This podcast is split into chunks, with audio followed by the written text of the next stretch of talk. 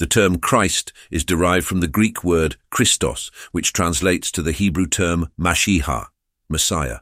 Both terms mean anointed one, signifying that Jesus was divinely chosen for specific roles as prophet, priest, and king, as outlined in the Old Testament.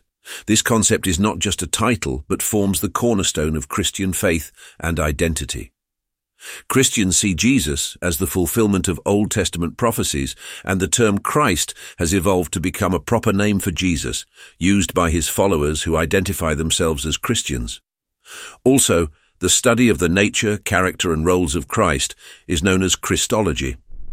This theological field aims to answer crucial questions about Jesus' identity, his divine and human natures, and his significance within the broader Christian doctrine, particularly the concept of the Incarnation.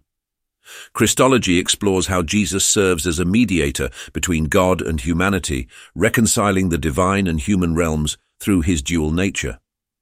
Moreover, in the Bible, Jesus is depicted as willingly and humbly accepting his divinely ordained roles.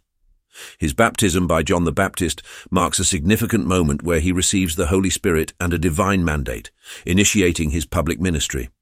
However, his public declaration as the Christ was a contributing factor to his condemnation and crucifixion.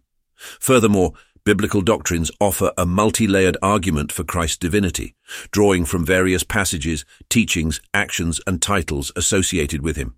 For example, Jesus performed miracles like calming storms and forgiving sins, which are seen as demonstrations of his divine authority and nature. In addition, Christ's role is multifaceted. He is the Redeemer who, through his dual nature, serves as the bridge between God and humanity. Further, he is a teacher, providing moral guidance and modeling virtue. Besides, he is the head of the church and holds the titles of spiritual king and divine judge.